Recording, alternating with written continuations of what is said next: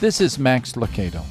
Paul reminded the church at Corinth the kind of love Christ offers to us agape love that bears all things, believes all things, hopes all things, endures all things.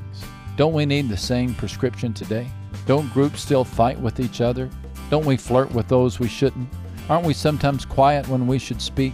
Someday there will be a community where everyone behaves and no one complains, but it won't be this side of heaven.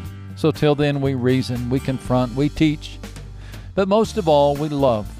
Such love isn't easy, not even for Jesus. Listen to his frustration in Mark 9:19. You people have no faith. How long must I stay with you? How long must I put up with you? How long? Until it kills me.